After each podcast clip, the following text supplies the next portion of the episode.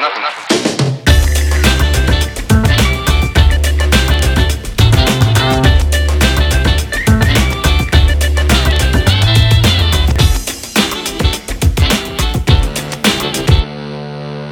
luisteraars bij een nieuwe podcast van ROC Free Support. Mijn naam is Martijn Mollema en ik ben als docent verbonden aan de opleiding Pedagogisch Werk. De podcast is bedoeld voor studenten, afgestudeerden en professionals uit het onderwijs, de kinderopvang en jeugdzorg. Door middel van deze podcast willen wij de verbinding tussen opleiding en beroepspraktijk verstevigen.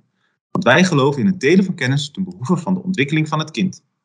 Vandaag ga ik met Sandra en Trinke in gesprek over IKC-vorming en over hoe je die pedagogisch professional kan opleiden.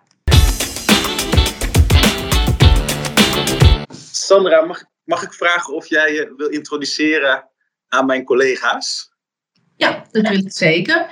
Uh, ik ben Sandra Rodenhuis en uh, directeur van IKC Sint Thomas. Uh, nou, sinds november zijn we officieel IKC. Wat betekent dat we inderdaad uh, 0 tot uh, 12 jaar bieden. En dat heeft gewoon enorm mijn interesse als directeur. En ik sta altijd open voor nieuwe dingen om ja, nog beter tegemoet te komen aan de ontwikkeling van kinderen. Ik ben nu sinds het derde jaar directeur hier. En nou, we hebben al hele mooie stappen gezet, al zeg ik het zelf.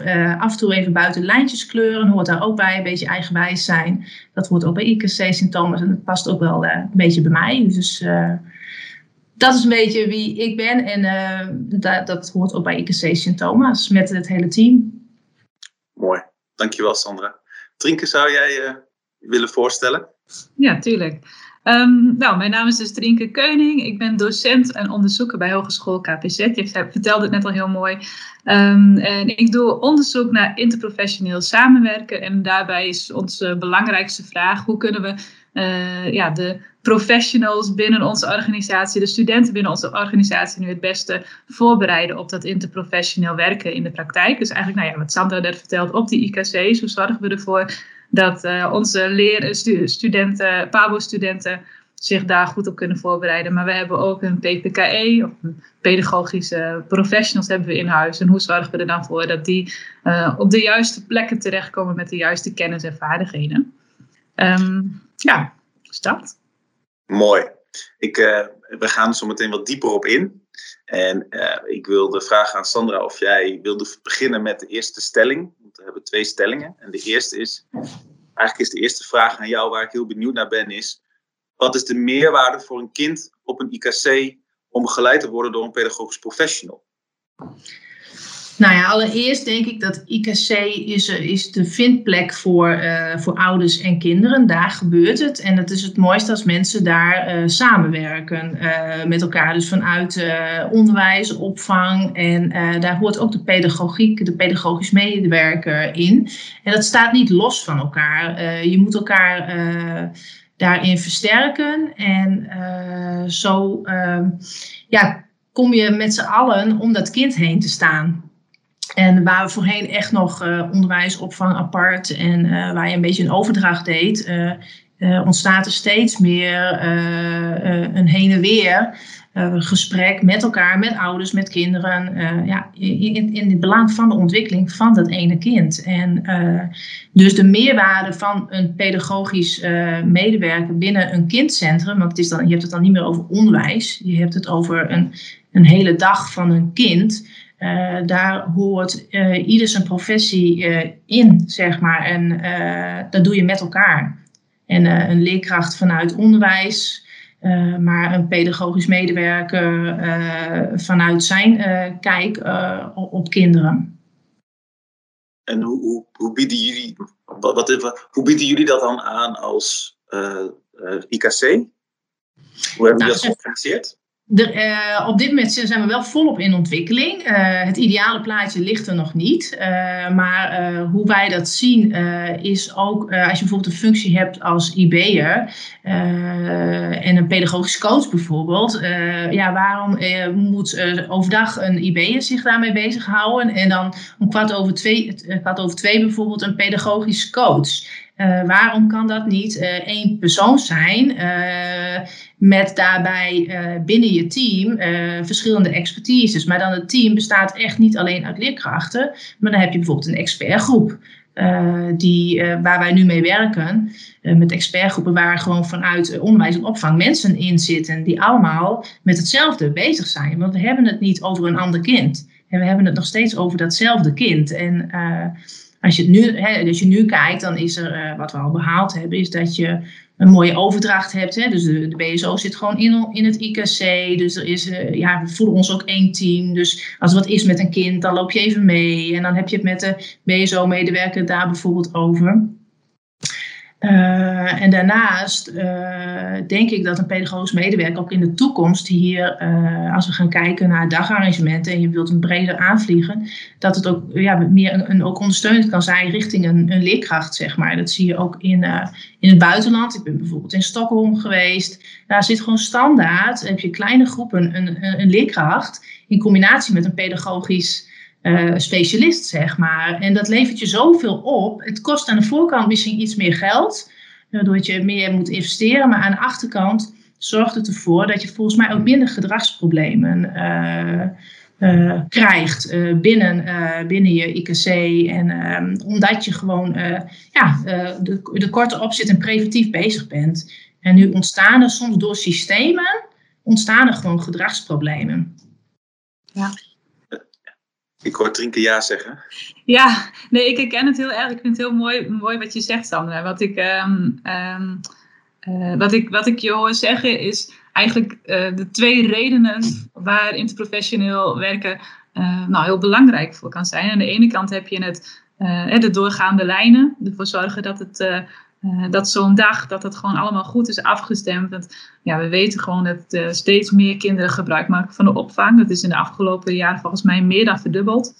Um, dus, dus voor kinderen verandert een dag gewoon, is, zien we daar een verandering en is het heel goed dat het wordt afgestemd. Um, maar je noemt ook, en dat vind ik ook wel heel interessant, het belang van die samenwerking voor de wat meer kwetsbare kinderen dus de kinderen die inderdaad, nou ja, anders misschien uh, gedragsproblemen uh, laten zien. Of, uh, en dat kun je door veel meer met elkaar samen te werken. En dat is ook iets wat bijvoorbeeld um, door de kinderopvang en de, de, de, kleutergroepen of de peutergroepen, om dat, dat meer samen te laten werken, heb je veel eerder zicht op dat soort problemen. Ja. in sommige gevallen wordt bijvoorbeeld een consultatiebureau er nog bij, bij betrokken. Um, en, en zo kun je dat soort dingen veel sneller uh, signaleren en ook preventief te werk gaan. Ja. En, uh, Sandra, jij zei net dat, dat je soms ziet dat er gedragsproblemen ontstaan door het systeem. Ja. Hoe bedoel je dat? Nou ja, als je kijkt met name naar het jonge kind, want ik denk wel dat het daar begint, hè, dat we uh, zicht krijgen op de ontwikkeling van het jonge kind. En uh, in het oude systeem uh, waren we toch al geneigd wel heel snel naar het formeel leren. Hè? En als je binnen ons IKC uh, nu kijkt, uh, hebben we ervoor gekozen om nou, de CITO-toets en onderbouw af te schaffen, veel meer spelend bewegend leren. Dus, en eigenlijk meer aansluiten bij die ontwikkeling van, van het jonge kind. En daarbij is, begint het al bij die, bij die peuter.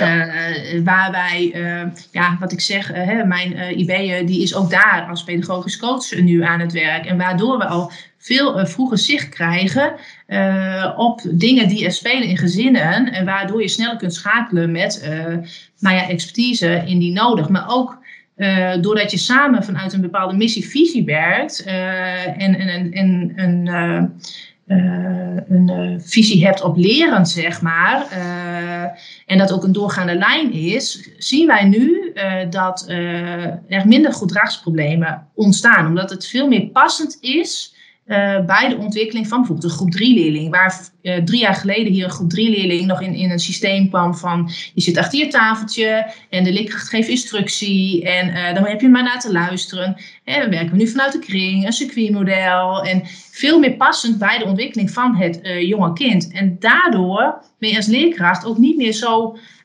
voortdurend aan het, eigenlijk aan, bezig met je organisatie, waar, wat eigenlijk vastloopt doordat het niet past bij het jonge kind.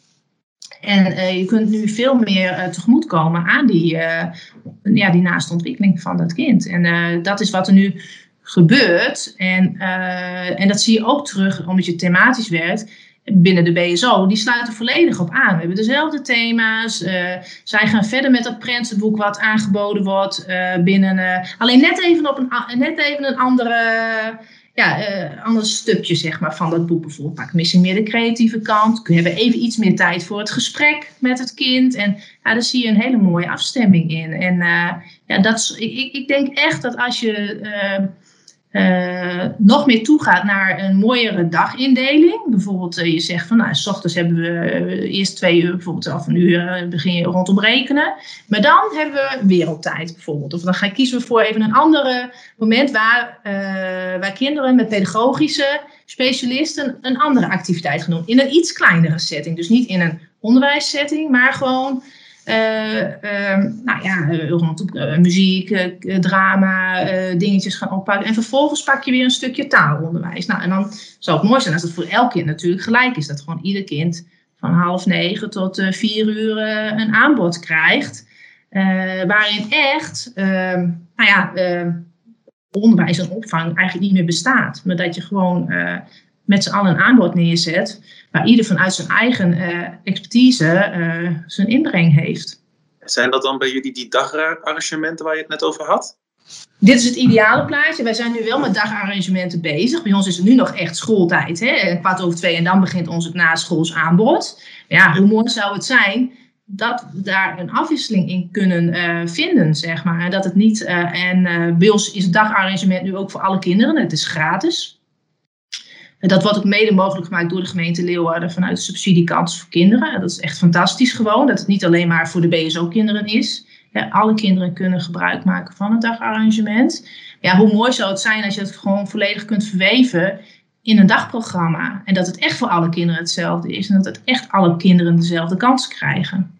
Ja, mooi. Uh, en je vertelde net ook al dat je in het buitenland bent wezen kijken naar... Ja. Uh, uh, hoe, hebben ze dat daar georganiseerd? Ja, dat is overal ook wel weer in zo'n land natuurlijk verschillend. Alleen uh, wat het je oplevert is dat je uh, een beetje van je eigen ideeën afkomt. Dat je denkt, oké, zoals wij hier in Nederland geregeld hebben, zo moet het. En maar, maar ja, ik ben erachter gekomen, zo, zo moet het niet. En uh, je ziet daar veel meer, tenminste in Stockholm, dat veel meer tegemoet komen wordt aan het spel. Uh, buitenspelen. Uh, en vooral uh, het jonge kind, hè, daar heb je echt die 0 tot 7. Dat is ook wel weer een scheiding. Hè, maar, dus dat is weer de andere kant. Maar ehm, wij, wij heel snel. Waardoor we eigenlijk, denk ik, ja, de boel doodslaan. dat klinkt heel negatief. Maar en, en daar kunnen we best wel wat en anders naar kijken. En kijk dan naar wat jouw omgeving nodig heeft. Trink, hoe kijk jij daarnaar? Want ik zie, uh, ja, dat kunnen de, de luisteraars niet zien, maar ik zie je ja knikken. Ja, um, nou, ik, uh, uh, we zijn in Nederland eigenlijk best wel uniek, hè? Als je het hebt over die twee werelden waar, we het, waar je het over hebt. Die Sandra naar IKC heel mooi bij elkaar brengt. En ik denk dat jullie daar ook, nou ja, er zijn natuurlijk wel meer IKC's. Volgens mij is Leeuwarden, doet het daarin heel erg goed. Um, uh, maar het is een heel mooi ideaal plaatje wat je schetst, inderdaad. Ik denk wel dat als je het dan hebt, Martijn, over jouw vraag, wat is nou de meerwaarde van zo'n pedagogisch professional? Uh, nou, dat die juist die verbinding kan maken tussen die verschillende werelden. En ik denk dat dat, als je het dan hebt over het opleiden van die professionals, dan maak ik misschien wel een bruggetje, um, dat, uh, dat dat heel belangrijk is. Dat je die, die pedagogisch professionals ervoor zorgen dat zij de verbinding zijn tussen al die verschillende ja. ja. professionals in zo'n organisatie. En um, misschien is dat in een IKC die iets minder ver is dan IKC zoals Sandra nu beschrijft, nog wel meer nodig dan, uh, uh, nou ja, dan bij jullie. Omdat ik nu de indruk krijg, daar gaat het eigenlijk echt wel hartstikke mooi. Je schetst een beeld waarin ik denk, die, die, die verbinding is er al. Dan heb je het echt wel over een team. Ik ben ook best wel veel, veel scholen en organisaties geweest. En ik zie ook heel vaak een, een gebouw waar inderdaad een, ja, een, een school zit en er ook een kinderopvang is. Maar dat die samenwerking er nog nauwelijks is. Of dat, er nog heel, dat het nog heel moeizaam is. En dan is ehm, de meerwaarde van zo'n pedagogisch professional echt dat die die verbinding kan leggen. En dat die misschien wel zo'n hele dag inderdaad mee kan lopen en zowel in klassen kan kijken uh, als onderwijsassistent en daarin kan ondersteunen. En tegelijkertijd ook in de buitenschoolse opvang uh, ervoor kan zorgen dat, uh, nou ja, dat ene kind dat eigenlijk overdag al niet helemaal lekker in zijn vel zat, dat je daar dan misschien in de middag nog iets mee kunt doen. Ja. Ik denk, ik denk wel dat, dat één ding heel belangrijk is, is en dat is op werken op basis van gelijkwaardigheid. Uh, en dat is wel iets wat moet groeien, waar je gewoon heel veel uh, in moet investeren. En dat begint met de relatie, uh, elkaar leren kennen. En daar wordt vaak heel snel aan voorbij gegaan. Zo van, oh, we hebben twee teams en dan maken we even één team van. Maar dat is niet zo, want het zijn andere culturen. En dan moet je heel erg sterk kijken naar je eigen missie-visie van je IKC. En dat je, dat, dat je niet het onderwijs dat bedenkt, Nee, maar dat je dat, dat met elkaar gaat uh, neerzetten. En vanuit daar kun je werken aan ja, het, het, het krijgen. Het, het, als je een team vormt, kun je heel veel namelijk. Als je, uh, je het gevoel hebt van hé, hey, wij zijn een team, dan ga je stappen zetten. En dan ontstaan er ook uh, in één keer behoeften. Terwijl jij misschien even weer terug wilt naar het oude. En, maar dan laat het team dat niet meer toe, want die zijn al gewend om met elkaar te werken. En zeggen hé, maar waarom, waarom nu wij niet? En ik denk, oh ja, ja, tuurlijk. Hè? dus, en dat is mooi, hè? dat er dan echt al een team spirit ontstaat. Van ja, maar ja, wij willen het zo doen. Het was bij ons met de noodopvang. Ja, dat echt dat weer even gescheiden moest zijn. Uh, er was ook besloten vanuit uh, de minister van, nou ja, onderwijs doet echt onderwijsopvang. En opvang doet uh, opvang, hè, de, die opvang. Maar toen kwam mijn team bij me. Zo van, ja, maar dat deden we vorige keer ook niet. Hebben we het ook allemaal samen gedaan. En dus nu hebben we shifts. S ochtends leerkrachten en pedagogisch medewerker en studenten en smiddags ook. Dus ook leerkrachten zijn tot zes uur.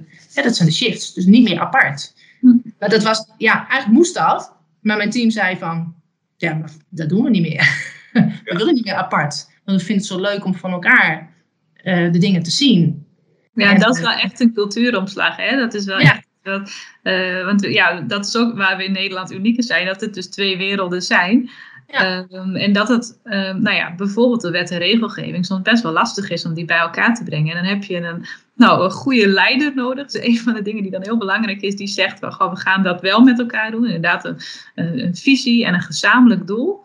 Ja. Uh, nou, en dan, dan kun je buiten die lijntjes kijken en, en kun je over die muren heen klimmen, inderdaad. Ja. En Trinke, wat, wat, wat is volgens jou dan de rol van een ROC in dit proces? Hm. Uh, ja, dat is, dat, is een hele goede vraag. Ik denk dat een van de eerste dingen die je zelf moet afvragen is: hoe interprofessioneel zijn wij eigenlijk?